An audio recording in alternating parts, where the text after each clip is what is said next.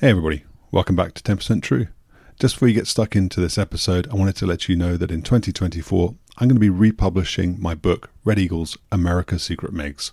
That's the story of the 4477th Test and Evaluation Squadron and the program Constant Peg that exposed American fighter aircrew to secretly acquired and operated MiGs in the Nevada desert in the 1970s and 1980s.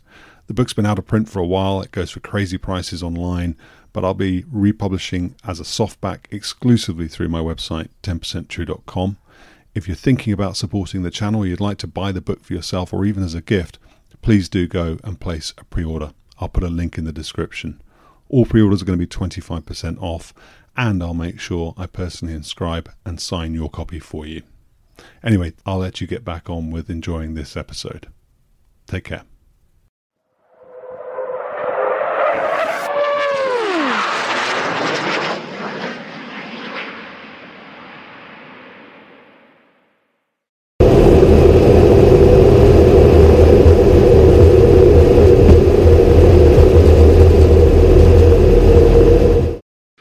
Starbaby, welcome back to what I think is going to be part five of this Balkans F-15E special. How you doing? I'm doing fine. I'm glad to be back. It's kind of, you know, even if it's weird to be batting cleanup with a series of unfortunate errors, that's fighter aviation, and we'll see how it works out. I'll try and make it funny, and I'll I'll try to highlight other people's errors and not mine. Well, I think it shows dedication to the cause, doesn't it? Actually, on both our parts, that we uh, so so there are a couple of bits on from part four that we wanted to uh, re-record, and I know you've got a correction to make around a couple of names. Um, but also, we'd had some through parts one, two, and three going out. We'd had some questions from the audience that you're going to address um, on this part five. So it's kind of an interactive episode in that sense. It is, and and one thing for the audience that the audience probably doesn't realize is that we a don't script these, and b Steve has no idea what I'm going to do at any given moment and has to kind of ride along. So that's in this case, that's just the outcome. Is we've got a we've got a bad cleanup at the end of the episode, and it turns out there's enough cleaning up to have another episode. so one thing I one thing I do know is that um, somebody shot an aim nine. Uh, you were in the, that formation, and you didn't tell me the story in the in the first four parts. So, I, so why didn't you start true, with that? I forgot about it. So let me bat my first bit of cleanup, and that is that I have referred to Paul Hibbard, who was the pilot that was with me on my nuclear strike cert, as as Hubbard. It's Hibbard, so let's get that right. And secondly, for reasons I don't understand, and this is not going to be a Dave Dodger story. Dave Dodge is the dude's name. His call sign is Dodger. I keep referring to him as Dave Dodger like I've got some kind of malfunctioning brain cell. Good pilot, good combat pilot, good dude, funny, dry sense of humor. Sorry to disrespect you, Dodger. I'm probably going to get it wrong in this episode too because that brain cell is just uncorrectable.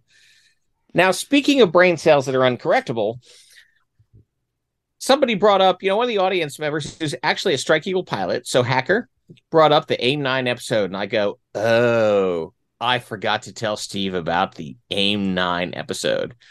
So there are a couple historical releases of the AIM 9 missile that were accidental or inadvertent. You know, so we use two terms for this. Unintentional uh means that you didn't plan I may have gotten this backwards, but I'm going to stick with it. Unintentional means that something just happened, and inadvertent means that you did something to make it happen, but you didn't really mean to. So it's like saying the F word in front of your mom at Thanksgiving dinner. You actually did do it, but you didn't mean to.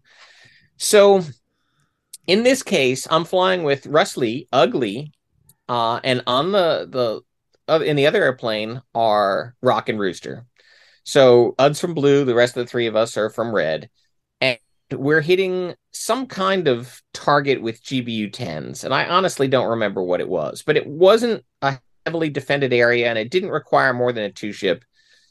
Um, I kind of suspect that it was uh, an airfield target uh, late in the war. And so we're cruising along, and the weather is bad, and we're by ourselves, and the, the, we're flying a visual formation, and it's daytime And the formation kind of gets dicked up as we turn in our final heading to the airplane, uh, to the target rather. And the way it all works out is that number two is in front of us. So two's up here, we're back here, and Ugg decides we're just going to do the run in, and we can fix it after we drop the weapons. Okay? Because the position is has been too far screwed up, putting Rock and Rooster in front of us, that we're going to have to spin in order to fix it, and we're not going to spin. So uh, we're going to roll in on the target and but that that just means that they're going to roll in on their aim point first. Okay, roll in on their aim point first. The weather is crappy. We're not going to laze. I'm not worried about uh uh weapons effects blocking my laser. So let's just execute. And so we're cruising along, we're cruising along, cruising along. Attack run, get close. Ugg rolls us upside down, pulls down to a 20 degree dive, and right about now we get a radio call saying lead two just shot name nine. Ugg rolls out, gets ready to pickle, not a word from the front seat. So I get on the radio and I just say, one. What can I say? What can you say to two just shot name nine? Because I know there wasn't a target out there. And so I just say one, and we complete the delivery, and we come back up, and you know we get visual again, and we rejoin, and we start heading out, and I start coaching. You know, what's the deal? Is this an inadvertent launch? Do we need to have the aircraft impounded? I'm trying to give him the list of possible excuses for this. It's like, no, no, no, I just did it. I, I cannot help you, dude. what had happened? And this is Strike Eagle HOTAS is that Rock had come down on the pickle button in his air to ground master mode to release the weapons. Holds the pickle button down, the weapons come off, thumb comes off the pickle button. I should probably show my thumb. Thumb. The pickle button here is notional because I don't have one spare. He then, with his left hand, thumbs aft to auto guns, which is what you do when you're coming in a turn off target. So as you turn off the target, you are scanning, your radar is scanning inside the turn for that bandit that was outside your radar search volume. So it's standard. You go back to auto guns and then you go mid position on the thumb switch on the throttles, which is medium range missile, which selects, or sorry, short range missile, SRM, which selects your sidewinder. And normal. That's exactly how you do it. Because when you go to guns, it automatically does the radar mode switch, and then you go back to SRM for the weapon you really want. His thumb then comes down again on the pickle button. The missile goes whoosh, whoosh, whoosh, whoosh, and it's like, dude. I mean, we never saw the missile. We were not threatened by the missile. So the stories that might say you know, well, you know, he almost shot lead. He did not almost shot lead, shoot lead because he was wildly out of position and lead was nowhere near being threatened. We were just shocked and appalled. And so we fly back and, you know, the F 15E lands short of Sidewinder and the ground crew sees immediately short of Sidewinder and they're going, yes, you know, touchdown, you know, thumbs up everywhere. And the crew's going, Nope. Nope. So anyway, that kind of thing just happens, but it's not like weird Viper HOTAS where you accidentally strafe a school because you have one button doing multiple things. You're laughing at me. This is a real event. That happened. Yes, it's training sortie in New Jersey where an F 16 puts a bunch of 20 millimeters into a school on a Saturday morning um, because as much as I would like to blame a Viper guy, it's simple bad HOTAS. You have your trigger switch being done for multiple functions in the same mode. Uh, and so the guy was trying to fire the laser, and it was just one switch out of position. Um, wow. Yeah, you look it up. F sixteen Strafe School Air National Guard, uh, and you can find the mishap report. Wow. So, so in other modes, uh, squeezing the trigger will fire the laser. That was my understanding of the mechanization. Wow. Yeah, because it's a um, two-stage trigger, isn't it, in the F16? So maybe the first stage is is it fires off the laser or something. I don't know. Yeah, it could be wow. like that. Uh, but I, uh, you know, I'd have to look it up again. So many triggers are two-stage triggers. The F4 trigger was two-stage trigger because the half detent actually turned the camera on. Hmm. Um, and then full detent did uh, whatever it was you intended to do. So what happened to Rock then? Uh, because Oh, we grounded him for a couple days. We put him back in the line. no call sign change. No, no, no call sign change. Um, and it's not like Rock was a bad pilot. Um, you know, I, I actually, I mean, he ended up on probation back at Lakenheath for a spatial disorientation event that the backseater Rich Piercy saved. He was spatially disoriented over the North Sea, and he called it out, and Rich Piercy recovered the aircraft. Spatial D can happen to anybody. That's not a, you know, that's good pilot, bad pilot doesn't freaking matter. You know, spatial D is one of those things, and he they recognized the crew recognized it early enough. A huge advantage of a two seater over a single seater. Uh, Rich Piercy is a superlative EWO F4G into F15E. Uh, and when he realizes Rock is spatially disoriented, pulls his nose out of the radar, rolls wings level, recovers the airplane. So I end up flying with him, you know, on a uh, like a so this probationary thing, as if spatial D didn't happen to other people. And I came after a couple of sorties and said he's fine. You know, there's there's no tactical misjudgment here. There's no um his skills are fine. He's a wingman and his skill set is appropriate to a wingman with his number of hours. Um, so anyway, you sat him down for a little while and you put him back in the line. No big deal. But you know, this was to make sure the story is really told on what really happened. And while there was definitely buffoonery involved, it was not hazardous, gross, upside down, rotating prismatic buffoonery. Upside down, rotating prismatic. Yeah. Why do I feel like that's a reference to something? Or well, is, is so that... it's not. So uh, one of the things that crept into the vernacular, vernacular in the '90s was when you're talking about when you have complete situational awareness. It is rotating prismatic SA. So if you're going to have that, you have to then have its opposite condition, and this is a Star Baby thing. This is not a Strike Eagle thing of upside down rotating prismatic buffoonery. That's the opposite of total SA. Greg House was talking on the Discord channel about some kind of pie reference, reference to something. Did you see that? I'm going to have to cut this out. I'm going to cut this out because I don't know what I'm talking about. I just I wondered if you'd seen it. no, when you say pi to me, I think either 3.14159 to 654. My my daughter can actually do the first 100 digits of pi. really? Yeah, or I think ooh, yum. I'll take mine with whipped cream.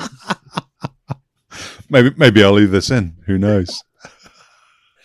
I think yes, he said something about steradian pie or something like that. Obviously, it, whatever it is, it amounts to 360, I guess. 360, I'd imagine, whatever it is. Steradian right. he was talking about the, the system on the F 35 that gives you a, an all around view. Yeah, EOTS or whatever it is.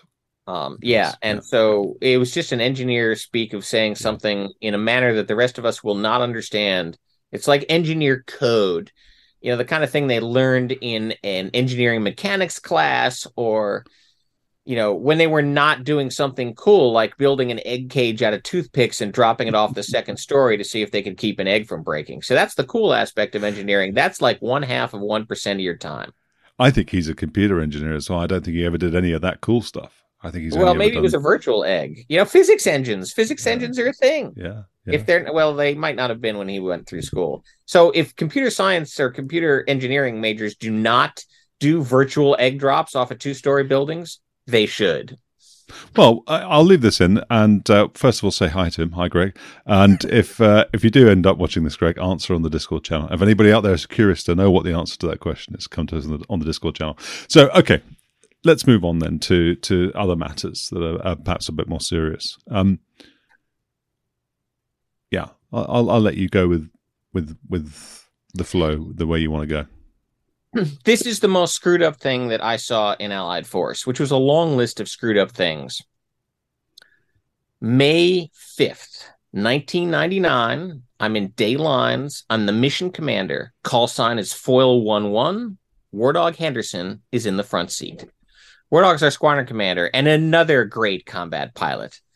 Um, who also never, you know, we never mixed the squadron commander mission commander thing. He was when he was a mission commander, he was the mission commander. When I was the mission commander and I was flying with the War Dog, I was the mission commander. The fact that he was a squadron commander meant that actually I had an older and wiser cranium in the front seat, but he did not mess with um, my missions. So normally when you show up in the morning for a combat sortie, or when you show up for a combat sortie, you air to ground, you have a target package. And the target package typically consists of the description of your target, the coordinates of your aim points, a couple images of the target, both close up and distant, so you can see the things that are around it that help you find it, and a couple of charts that lead you into it. Not today. What we have is we have a target package consisting of one red squarish object. It wasn't quite a perfect square on a one to one million chart. Now, the one to one million chart is a, a joint operation graphic it's the kind of thing that airliners use to fly TACANs and the Great Lakes. It is not a tactically useful chart. The tactically useful charts don't start until uh, one to 500,000. And it doesn't even show all the towns. I mean, it's a town designed for high altitude jet, or a map designed for high altitude jet route flight. So that's problem number one. That's a crappy target packet. Problem number two is that we've got a load of CBU 87 and we are cleared to drop CBU 87 medium altitude and we're cleared to drop through the weather. We are never cleared to drop CBU 87 through the weather. Now, as a refresher for the audience, CBU 87 is a cluster bomb. Um, it is a Su 20 canister that opens up and has about 198, I think. Um, it has a whole bunch of BLU 97Bs, which is for Americans, this is a malt liquor can. Okay, for everybody else in the universe, this is a monster energy drink can. Um, same size. It's got a little balloon uh, combination balloon and parachute that pops out of the back. Um, and it has an explosive charge. It's designed to land on top of a tank and fire uh, a copper slug. It's a high explosive anti tank warhead. If it lands on a hard target, it works that way. If it lands on a soft target, it initiates as a traditional explosive can, and it has what's called a zirconium ring around it, which is a zirconium is a flammable metal, which puts flaming flaming fragments in all directions. So it's in theory, if you could actually hit anything with one of these, it's good against hardish and soft targets. So why on earth are you going to drop a CBU 87 from medium altitude where the winds are going to send it all over the place and it's going to function and you can't really control where it's going to land and you're going to spread you know all these canisters of doom. And so I immediately smell a rat. And I call our representative at the CAOC, who is a relatively young captain and actually, you know, a, a, a pretty good captain. Um, pilot. And I, in retrospect, I probably miscommunicated my intent. What I wanted him to do was say, dude, this tasking is screwed up. I need you to get a general officer to sign off on this because it's not right. What I got back was, you know, I said, what I actually asked was, who approved this strike? And so CAOC rep goes and says, General Short's signature is on the front of the air tasking order. So he answered the question that I asked and not the question that I meant to ask, which was, what the fuck? So now I've kind of got confirmation of the tasking and it's still not right. And I almost scrubbed the mission right there. And what War Dog suggests, because again, older and wiser cranium in the front seat, he says, why don't we go take a look? We can always not drop the munitions or drop them someplace else. And I say, that is a reasonable compromise. So we're going to plan a takeoff, and uh, the strike package is us, Foil 1 1, four ship of Strike Eagles, a second four ship of Strike Eagles led by Stod, he's the flight lead, and then a four ship of Turkish Vipers that, because of the bad secure telephone lines at the time, we never really had good coordination with the Turks. Um, so I had to basically send a message to the Turks and hope that they listened because I that we couldn't logically close that feedback loop before the strike. And I said, plan a dump target, find an area inside your red, uh, your red square, and then we start going and taking another look, and things get worse. So as we pull up our early imagery, the flight planning system. We had access to Falcon View at the time. Falcon was relatively new. I pull it up and I zoom in on the coordinates in the center of the red box. And what's in the center of the red box? A village. It's a village. That's what whoever gave us our target package is trying to conceal with the chart the fact that there's a village in our target area. And I don't remember what the other flight's target was, but I suspect it was the same thing. So we pick a corner inside the drop container that has nothing in it but trees. And I say to everybody, we have, you will positively identify a military target or you will not drop in the square. Uh, you are cleared at any time to dump your weapons on the dump point. That was a mistake on my part because I didn't understand at the time how many duds we were going to leave behind and what the threat was going to be to the civilian population afterwards. I thought dumping it in the trees would, you know, shatter a bunch of trees and it would be relatively harmless. It was wet, so I wasn't worried about fire. Um, it might have been that the runway was wet and bringing back CBU wasn't an option. They by now they the Vipers had dropped a whole bunch of them in the Adriatic, and uh, Fisher were getting pissed because they were dragging up CBU cans, and they were not happy about that. Uh, so or it might have been that I was trying to actually accomplish the tasking without accomplishing the tasking. So I say, look, we dropped in the red square. That I think is most likely because that's kind of what I remember in the back of my brain is we were going to accomplish the task as written, but not as intended because as intended was wrong.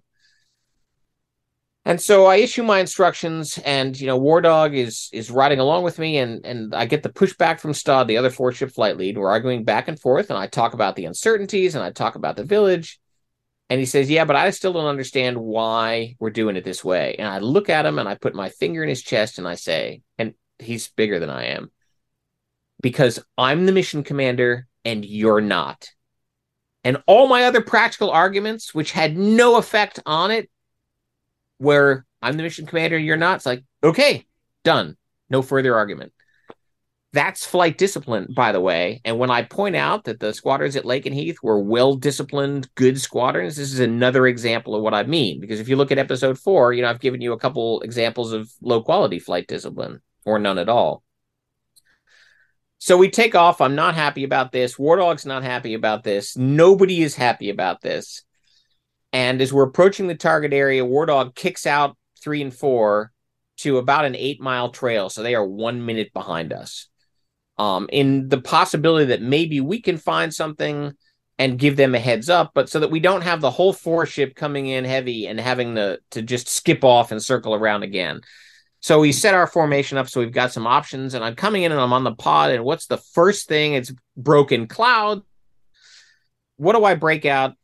Two Serbian Orthodox churches. That's what's in the target area. Okay. This is definitely a village. There is no chance that we are going to positively ID a military target, even if there had been, you know, there could have been troops, tanks scattered around the village. But with no data from the CAOC, we're not letting the CAOC direct the bombs. Um, they would have been ineffective against that kind of target set unless we had a specific aim point anyway.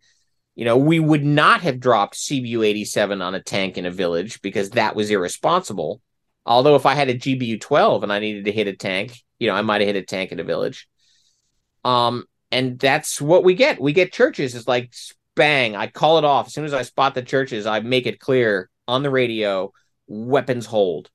You are not to drop and we circle back around and we call up the alternate dump target and we end up dropping 24 cans of CBU. So roughly 4,800 little beer cans of death that we leave behind and then we fly home. I'm kind of pissed. Um, get back down. Stod lands, comes up to me afterwards. I said, What luck? He says, Dude, you were right. All we saw in the target area was a POV and a busload of nuns. And so POV is personally owned vehicle a busload of nuns is our standard phrase for something you don't want to hit, and it's a pretty black white situation that you don't want to hit it. And so that was it. I expected to be sent home. I thought that was going to be my last combat sortie. You know, I was the mission command. I essentially basically said, don't hit the target. It was my responsibility. I expected to go home. I never heard a word. But the follow on is equally tragic because that same target was tasked for the night go. And the pilot who got it, uh, we I tried to leave a note because we had crew rest and crew duty limits, you know, so I got out of the squadron. We didn't have an overlap. I couldn't face to face brief. So I left a note saying, keep a close idea on your target because we got set up for failure and the target was a village. And the pilot on the evening go got some of that warning, but his response was different. His response was he wrote a memo for record protesting it and executed it anyway. Um, and that pilot uh, I'd ask him about it, but he is no longer with us. Um, and so I can't. But I know that the pilot in question uh, regretted that to the end of his days, um, because the one really good, very highly combat experienced guy who I flew with on multiple occasions, and he said, you know, the part of this job I hate the most is just killing people.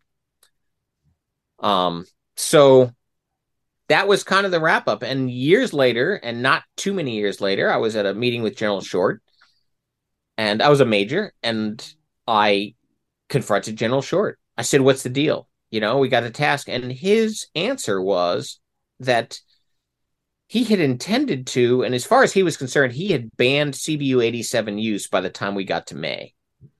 And I told him, well, that wasn't true because we were tasked for it. And he didn't he claimed no knowledge whatsoever of the event or the tasking and i have no reason to disbelieve him.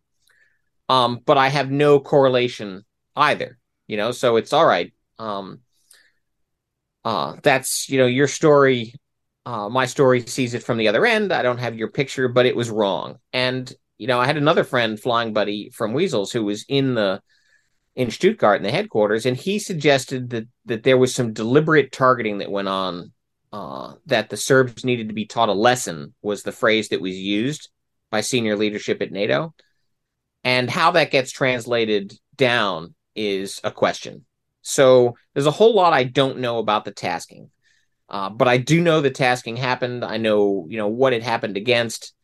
Um, I know that we did not fully execute, although we met the letter of the law and so I'm going to argue that that was my best mission in Allied Force, not because of what I hit, but because of what I didn't hit. And I tell young guys that, you know, when they're they're counting up their combat missions and they've hit this many targets and they've exploded these many things, I say when you're old, when you're young and you're high speed, low drag, targets that you hit are the things that matter to you the most. When you get old, low speed and high drag, what's going to matter to you are the targets that you didn't hit, the people that you didn't kill, and that not, not accidentally, but for entirely good reasons. Because you waited for confirmation if you're one of the special ops guys, or you just didn't feel right, that target didn't look right, the weapons combination wasn't right. That's what you're going to remember in your later days, and that's what's going to be important to you, and that's what's going to let you sleep at night. So there we go. Uh, terrible tasking, um, appropriate response. I'm still quite pleased with myself. Uh, and when I went on to fly combat sorties. Hmm. So the the pilot that you reference in the follow on night mission who dropped on the target, um, can you say anything more about um, the effect that that might have had on him? Because you said he had said he didn't like killing people as part of.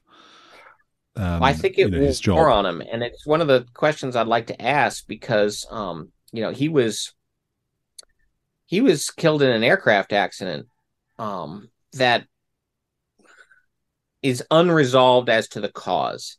There was nothing wrong with the airplane. He's a really good pilot, but other observers had said that he wasn't in a condition to fly emotionally. So I'm drawing, I'm connecting dots that might not need to be connected, um, but I don't feel as if I'm misconnecting the dots. And I, I know that at the time, that kind of thing wore at him because he told me it wore at him. How did you feel about killing people? I mean, you know, combatants um, or collaterally. Uh, what what was your emotional and uh, spiritual or psychological in response to that? Um, it was so the SAM kill was initially muted because I hadn't thought it through, right? And so when I was, it was actually I was back in late Lakenheath after the the SAM kill in northern Iraq, And you know, the guys up in the tower, I'm pulling SOF, supervisor of flying. I'm up in the tower, the air traffic control guys, you know, they know about the event because it was broadcast over the base. You know, and one of the guys says half jokingly, you know, as I'm talking about the event, he goes, So how's it feel to kill a man? Like we're on a Western. And it's like, oh, yeah. Okay, well, you know, that was three dudes. Wasn't my bomb, actually, because it was a bomb that hit the control van. Doesn't freaking matter, right? Uh, lead Wizzo, responsible for all the weapons that that flight drops. And uh that always stuck through me. I mean, my first drop in Allied force was into a command and control bunker. Um, you know, I never counted targets. And if you're, you know, a military, if you're part of a military target and you end up getting turned into pink mist by one of my bombs, that's the way it goes. I mean, that's the nature of warfare. If it's collateral damage, I took every possible measure to try and avoid collateral damage. And so that doesn't weigh on my conscience at all because I never made a mistake or had a weapons failure that resulted in um, anybody reporting major collateral damage. So the Serbs, neither the Serbs nor the Iraqis ever claimed collateral for any weapon that I dropped or strike that I led. Um, so that kind of gets me out of that moral quandary, right? I don't have to relive anything. You know, there are things I wish had happened differently. I wish Sword Flight had been cleared to go take a look at those ground attack aircraft. Um, you know, I so but I, I just don't have that on my conscience. So I don't lose any sleep over it. When I lose sleep, it's because of things that were avoidable and were stupid and still not necessarily under my control. Um, but like a guy riding it in uh, with a late ejection decision. So yeah, not not something I'm particularly worried about. Um, but that varies, and it you know it could vary. You make one error, and your your weapon goes into a marketplace. Yeah, how do you feel about it? I don't know. I'd feel crappy. Hmm. But that is also part of the nature of warfare. Is bad things happen to people who were just going about their day and so with precision munitions, and I, I Paco Benitez and I wrote an article about this. Um, you might get the impression that precision turns warfare into a much cleaner operation than it actually does. It's dirty, nasty, violent, brutal mode of human interaction. And to make that worse, oh, go ahead, Steve. No, no, no, carry on. I was going to just use that as a segue into our next clip. But if you have yeah, more questions, I, I, wanted to talk to you about the ATO side of things, but but I think continue with this theme because this is um, yeah, quite compelling. Okay, so in the unfortunate event category, we're going to talk about an attack on a railroad bridge that went bad in Allied force and it's uh, I don't know how to pronounce this. It's like Girdalika, and towns with too few consonants in the name definitely give me a problem. I remember prior to Allied Force, it was actually I think during Deny Flight reading an Onion article where it said that the Americans had coordinated an emergency airlift of vowels into the former Yugoslavian Republic. And I've never forgotten that because today they need that emergency airlift of, of vowels. Um, not as confusing as Wales, where everything is 24 syllables long and they think W is a vowel. It's not. um, so, but you know, the Balkans can definitely use an emergency airlift of vowels. So, um, this is train bridge and a couple of AGM 130 shots, and I'm going to walk you through the video. And what happened was the bottom line of what happened is that one day a train is going along in the middle of a fight and it's not bothering anybody. And as it crosses a bridge, it gets hit by a 2,000 pound bomb with an AGM 130 wrapped around it. And then several minutes later, the burning wreckage of the train gets hit by a second AGM 130. That's what happened. Um, and that's pretty much indisputable. I'm going to talk about the why it happened, but the first, first thing I'm going to say is that it certainly wasn't intentional because there is no way you could have put all the pieces together to manage that kind of timing. Having an airplane in the right place, having the train on time. I don't know whether it was on time or not. Um, having a missile launch from X number of miles away, fly the route, come to a bridge, catch a train. Um, that's like the negative equivalent of winning a lottery ticket and it's unfortunate. You know, we remember the luckiest guy in Iraq that uh, General Schwarzkopf briefed was a guy when the bridge dropped right behind him. Well, you know, in Allied force, we had a case or two where the bridge dropped right in front of the guy, and this is very much like that. It wasn't intentional, and you couldn't have put intentional together like that. Had it been like an armored VIP train uh, with a bunch of uh, leadership in it, it might have been a legitimate target. You still have had to consider it carefully, but this is not the place you'd have hit it or the weapon you'd have used to hit it. So we can dismiss that uh, entirely. The weapon itself, the AGM 130, is a data link guided weapon. And, and it's a 2,000 pound warhead, and that's that's big. It has a rocket motor underneath it. It has a seeker in the nose. It has a data link package, radio communications, and it's got some fairly big tail fins in the back. Not big enough, but fairly big. And it's an upgrade of the AG, of the GBU 15, which was also a data link guided bomb. So the way that data link works is there is an uplink and a downlink, and it goes to a pod carried on the center line of the aircraft. This is Vietnam era stuff from GBU 8 hobo systems. The uplink gives you the video picture from the seeker in the front of the bomb. The downlink gives you a control input from the right hand controller um, that the, the Wizzo is guiding it from. So there's this constant uplink, downlink, and you're essentially, this is a remote controlled bomb in its simplest terms. This is GPS enhanced. The Seeker has some computer power behind it, not much, but enough for it to actually be commanded to lock on. Um, and a normal target set. This was in in Allied Force. Bridges were part of its normal target set because it was the most accurate weapon we had. And with a com- uh, a circular error probable combat CEP of maybe 18 inches. Wow. And we see that in bridge strikes. We see that where you put the weapon in the door of a control van for a SAM battery. We see it where you put it through the window of a barracks building. This is an extremely accurate weapon, but it is not an extremely maneuverable weapon.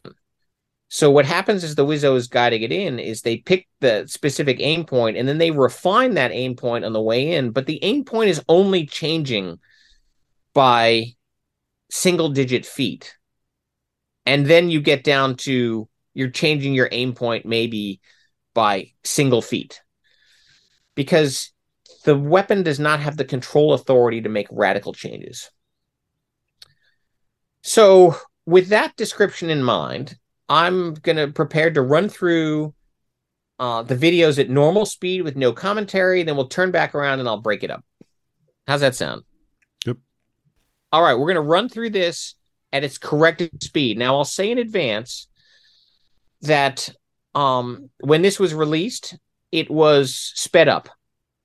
Uh, approximately three times speed was the released file. I have the original files that NATO released to the public, and this is derived from them, and I slowed them down to what is a pretty good approximation real time. So you're going to see two spikes, one after the other, in real time, um, as the Wizzos and pilots would have seen them. 12 April 1999. And that's unusually dim.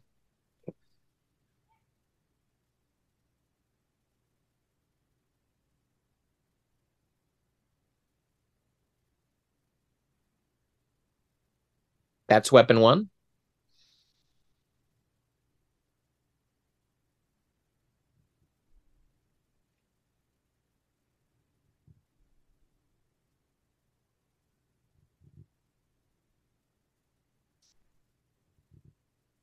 And that's weapon two.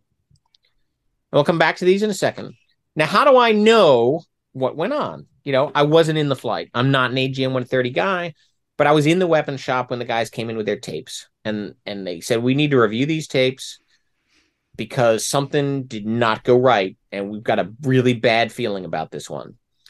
And so I was there at the first run through of the tapes, okay, with the crews that made the shots and the oh, this is not good kind of moment um, there because when we rerun it, we're seeing what actually happened. That's not the way the jet works or the human eye works um, in real time in a combat situation. So it's no exaggeration to say the guys didn't understand what had happened until the tape review. This is not unusual. Um, uh, you know, I thought for one of my bombs that I mentioned earlier, um, I thought that I had broached a bomb, skipped it off the front of the rock face because I had mistaken flaming debris trailing smoke for one of my bombs. It wasn't. Um, I had a guy report that uh, his bombs had dropped short, and that was his visual uh, representation. It was the second night of the. The bombs did drop short, but when I saw somebody else's tape, I would have sworn that those bombs were on target. It's only when I saw the shooter's tape that it became clear they dropped short. So, you know, it your perceptions can fool you on a second by second basis, and your eyes can fool you. All right, let's go back.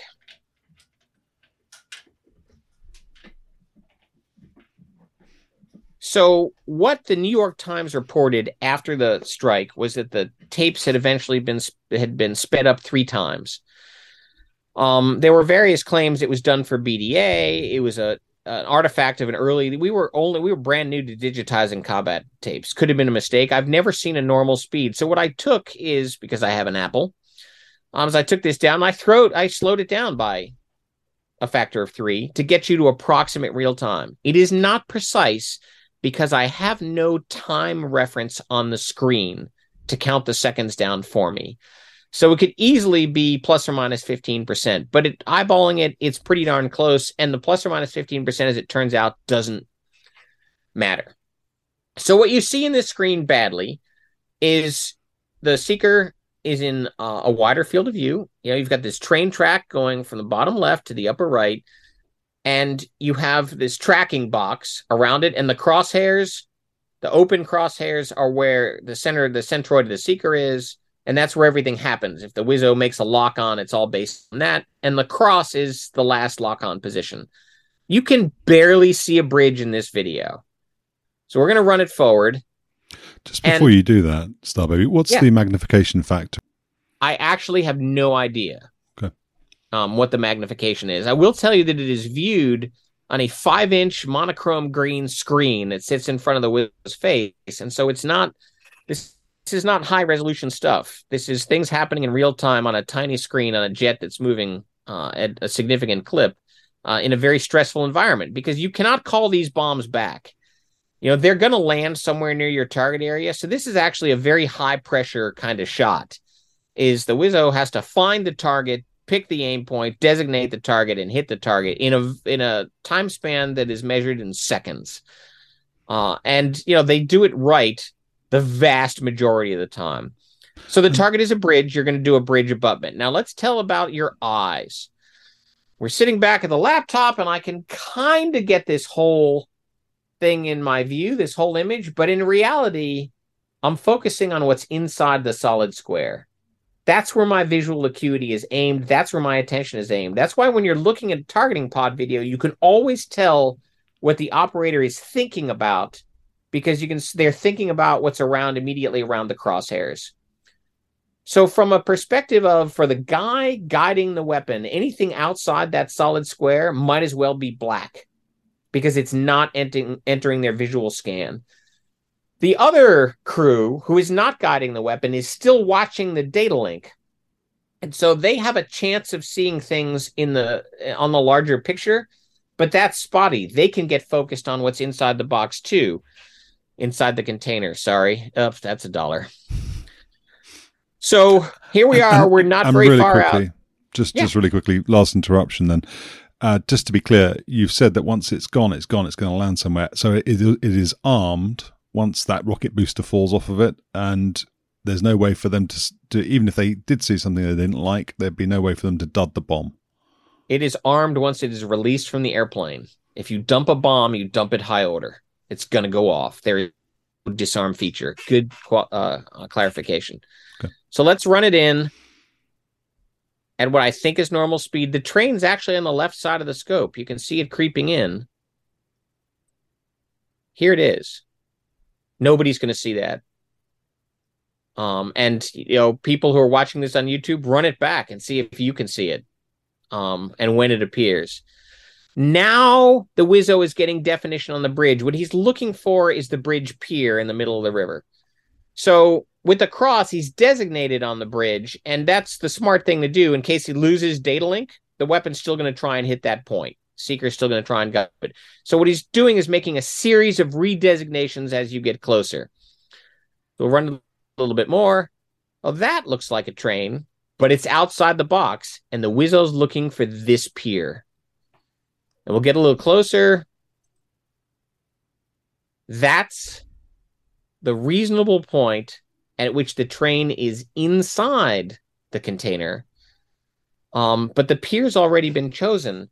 What's important to understand with this image is that just because the train is inside the container does not mean that the Wizzo's eyeballs and brain are doing pattern recognition to figure out what just happened to his picture. Because that's how your vision works is you're doing pattern recognition and anybody that's ever hunted deer can tell you you can be looking right at a deer and not see it until it flicks its tail and suddenly your brain takes exactly the same image and assembles it into a recognizable pattern and now you see deer you see this with optical illusion tricks all the time. It's pattern recognition.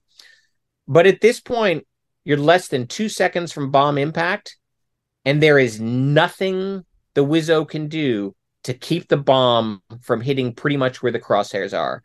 Because the bomb, big bomb, lots of energy, relatively small wings.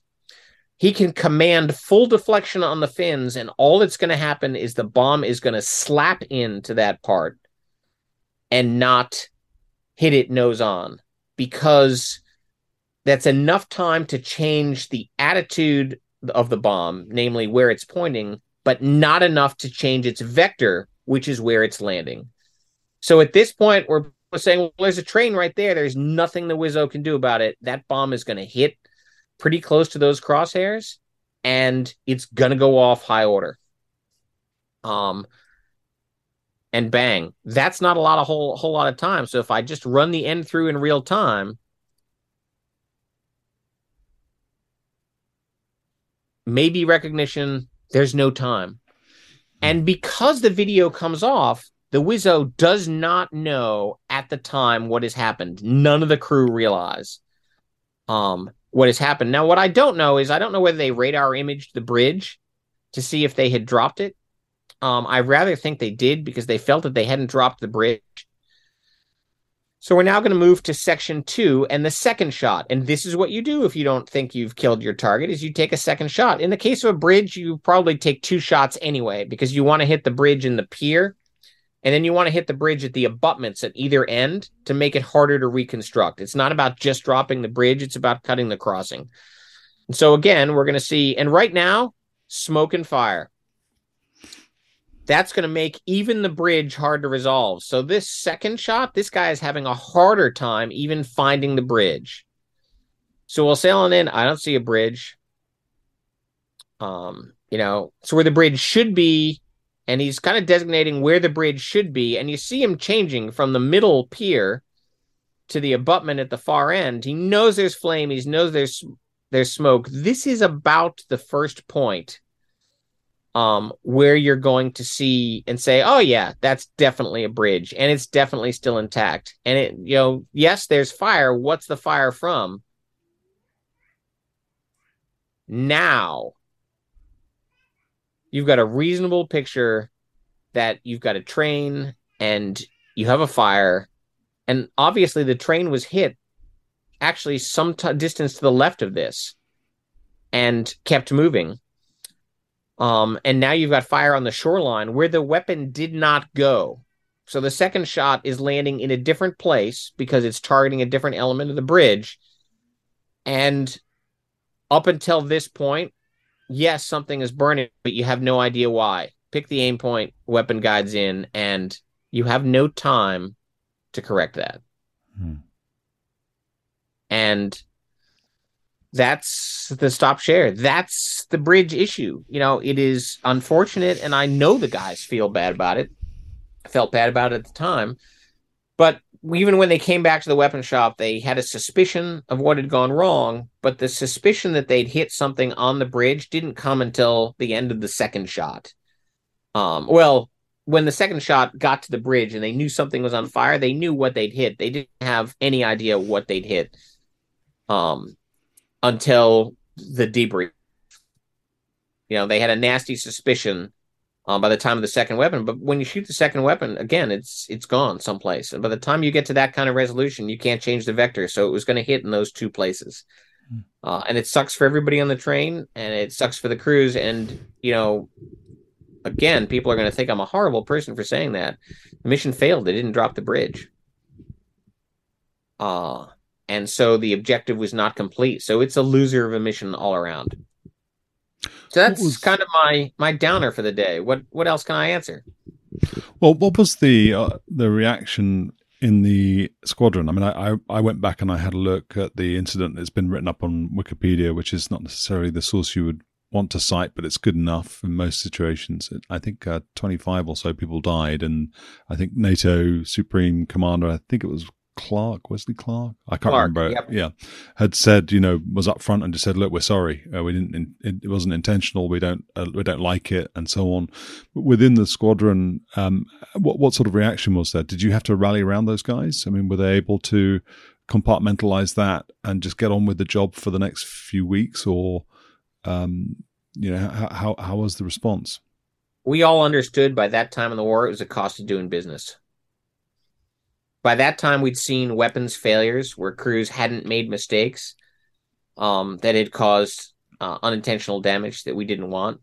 We'd seen bombs do things we didn't expect them to do. Um, you know, due to smoke, dust, and haze. Uh, we had seen guys just flat out screw the pooch and hit the wrong target. Um, that was expected, and by now it was routine. Um, because it's not you know people say surgical precision all those great terms. It's not surgical and precision only gets you so far.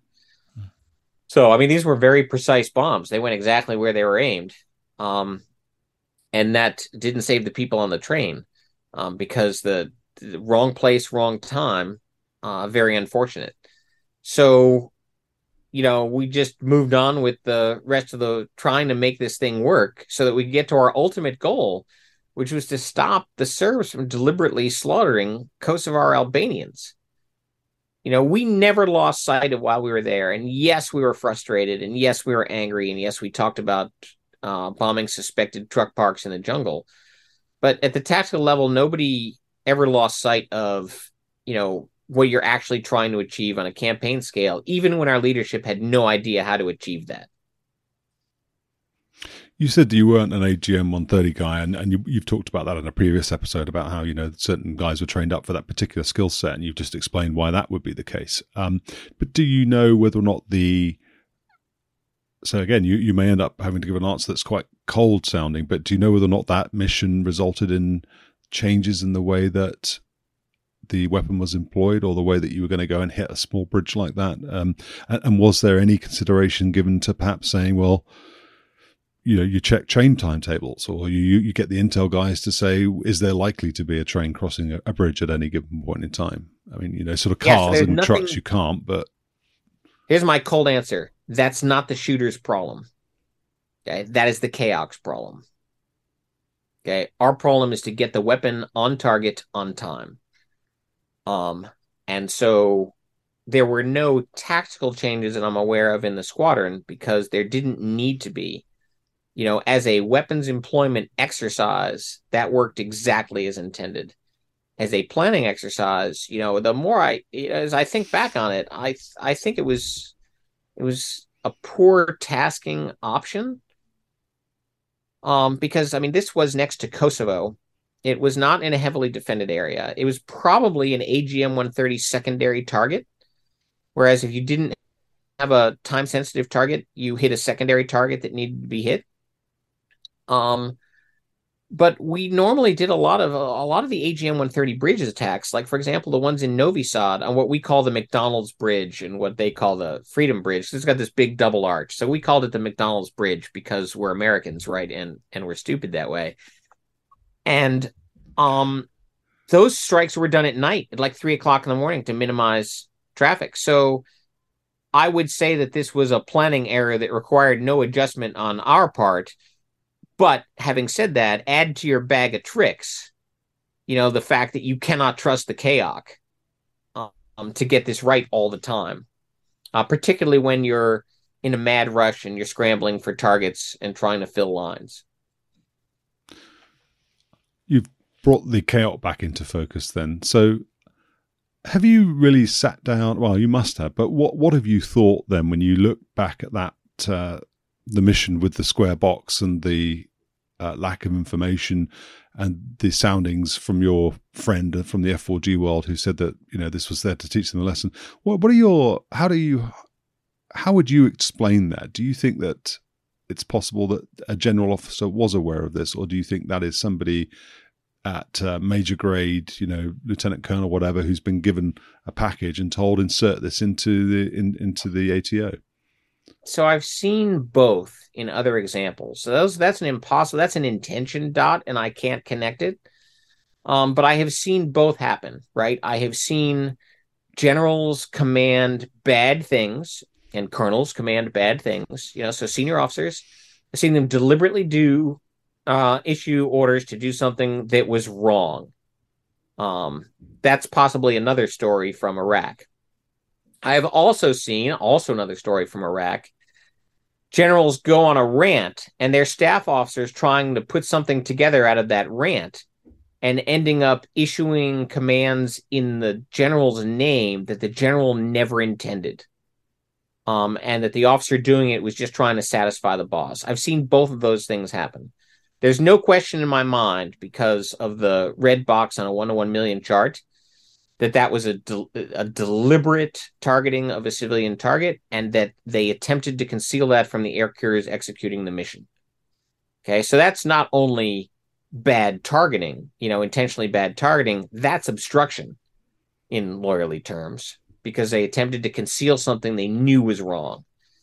Uh, in terms of uh, the CAOC on the train and the timing, the CAOC didn't know if if this was, as I suspect, a secondary target. The CAOC would not have known the timing, and that becomes a thing where it's actually not their job to sort out and eliminate collateral damage. It is their job to minimize it, um, in accordance with achieving the military mission. Right the the mission still has to be achieved. It's still a war. It's still destructive you can't make it pain and damage free.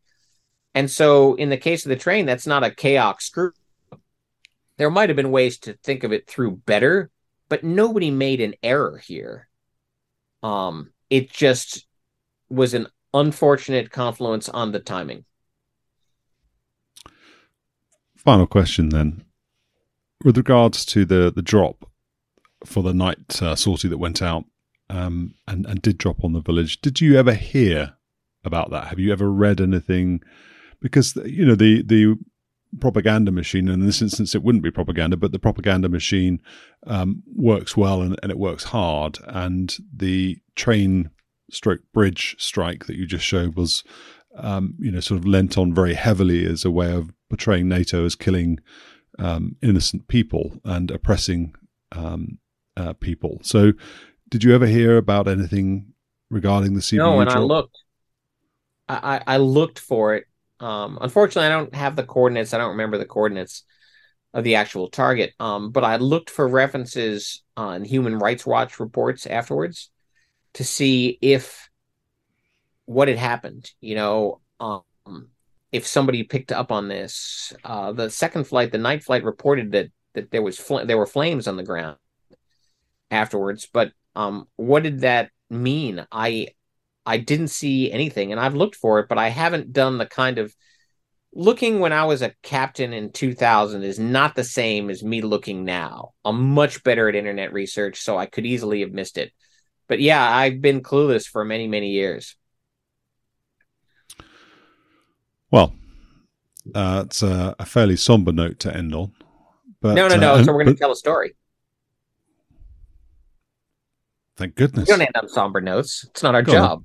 Go on then. Okay, so.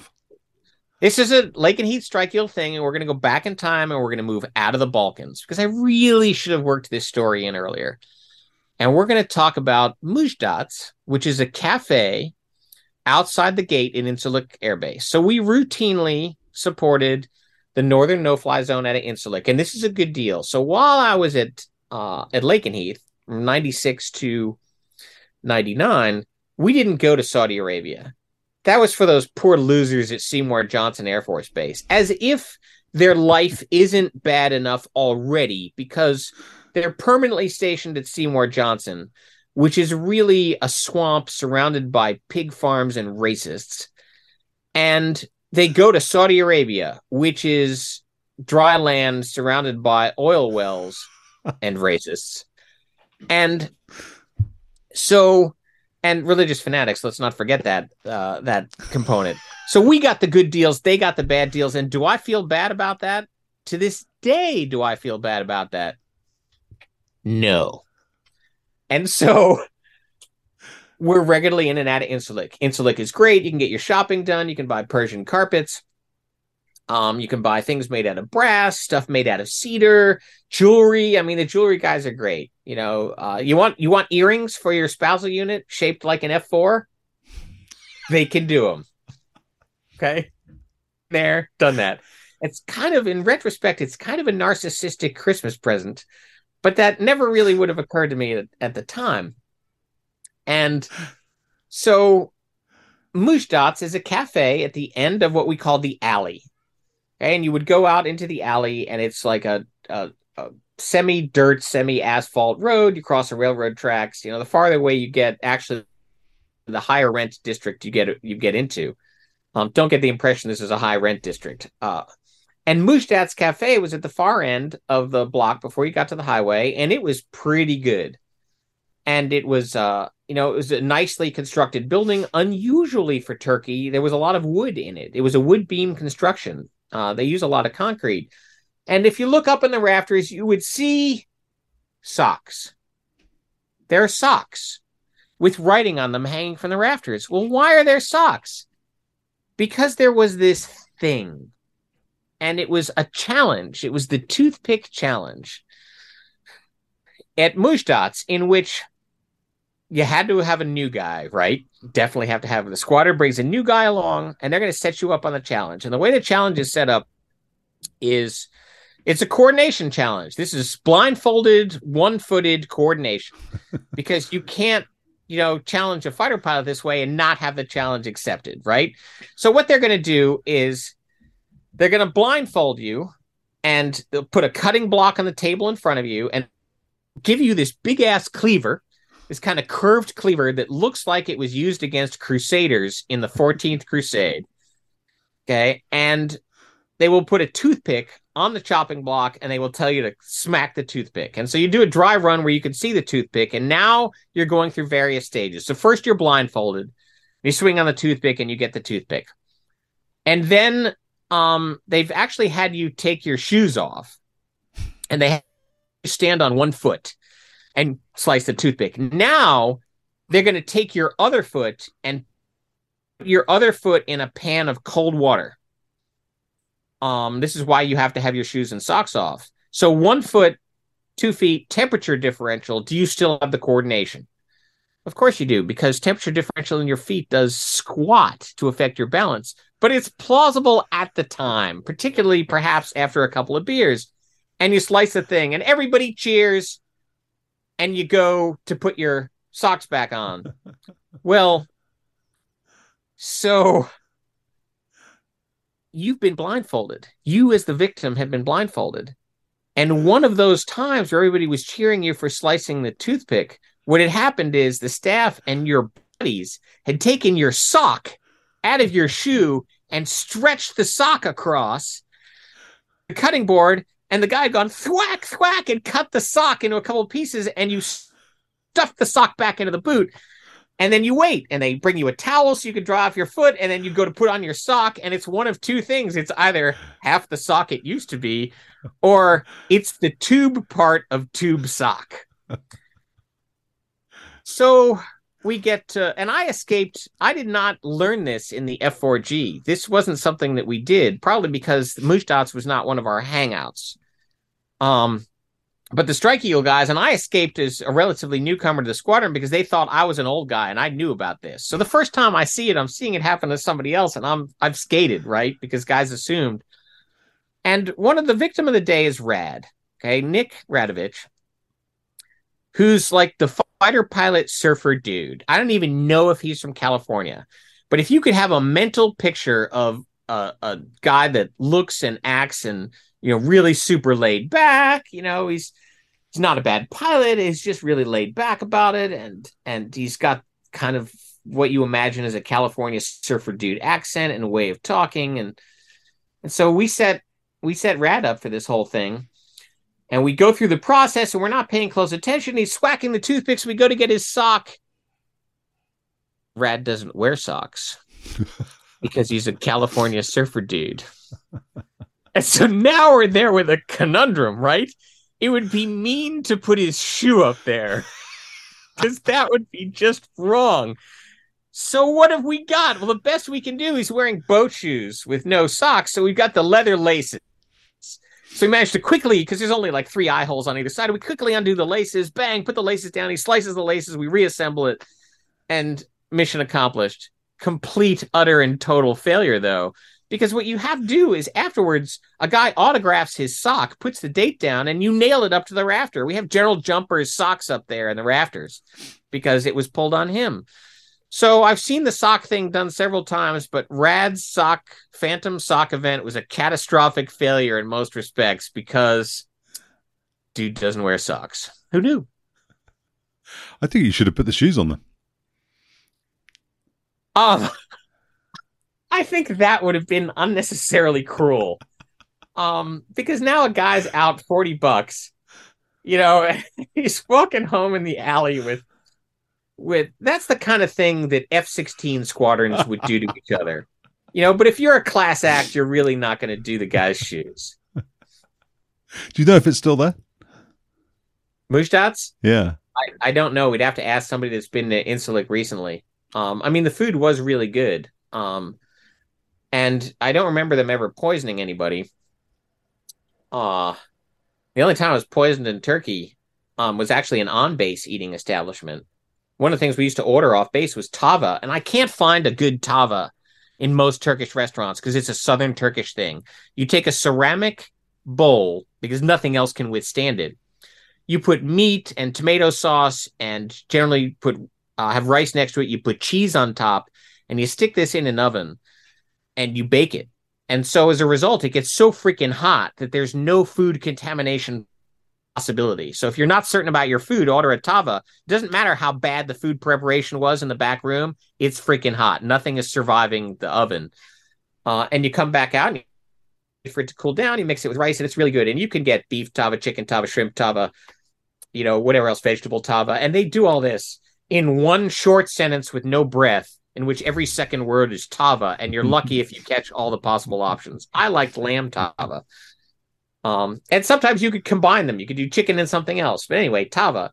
So ate a lot of tava at uh, uh, at Mujdat's in a complete irrelevancy for anything about the F-15 and the Balkans. Tava, gotta love it. Hard to find. well, it's a cheery note to end on. Yeah, that's uh, that's that's kind of the way I hope to end. And uh, I think this wraps up my list of stories and you know videos and we'll have to pick another corner of the world next time. Yeah. Well there's there's still the irregular warfare light attack and we are definitely going to do an f4g we've got the ama basically you're never going to go away. This is it's a this is going to be in perpetuity. Well don't forget we're going to do me interviewing steve Dave. oh we? Uh, we are because you know. So for the audience participation, it was a suggestion that I interview Steve, of course. And the immediate problem with that is how do I do an interview when it's pretty clear I love to talk about myself? but I, you know, I I have to exercise a little bit of discipline. And Steve says he doesn't have any good stories, and then what he immediately does to illustrate the fact that he has no good stories is he gives reference to three good stories. and so, okay, yeah, we're on. I can do this. I can I can discipline myself. You know, uh, uh maybe I'll set up like a chess timer okay, or something right there where when I speak, I have to hit it and it only gives me 10 seconds and it goes bing and now it's Steve's time to talk. I mean, we can do something like that. We can we can control it, but eventually there will be a Steve Davies interview. Maybe not tomorrow, you know, maybe not next month, but when he runs out of material or, you know, he People catches interview. yeah, he runs out of Yeah. people. I'm trying to keep you from running out of people to interview. You are, yeah. I know a guy. so there we are. That's another interview to add to the the pile of eventual Star Baby involved interviews. Well, it's all to look forward to. Star Baby, thanks a lot. It's been a, a great series, five episodes uh, plus one that was merged in with the first one. It's it's all good. So thank you so much for doing it. It's been wonderful listening to you, and I know from the feedback that everybody has appreciated you sharing the video, sharing your stories, sharing your honest um, assessment of how that particular air campaign was run and, you- and your part in it. It's been good listening. Thank you. All right, thanks. It's been fun as always. Thanks for tuning in to 10% True. I hope you enjoyed this episode. Feel free to subscribe, and if you're on YouTube, hit the bell button to make sure you get notified of the next episode. Thanks and take care.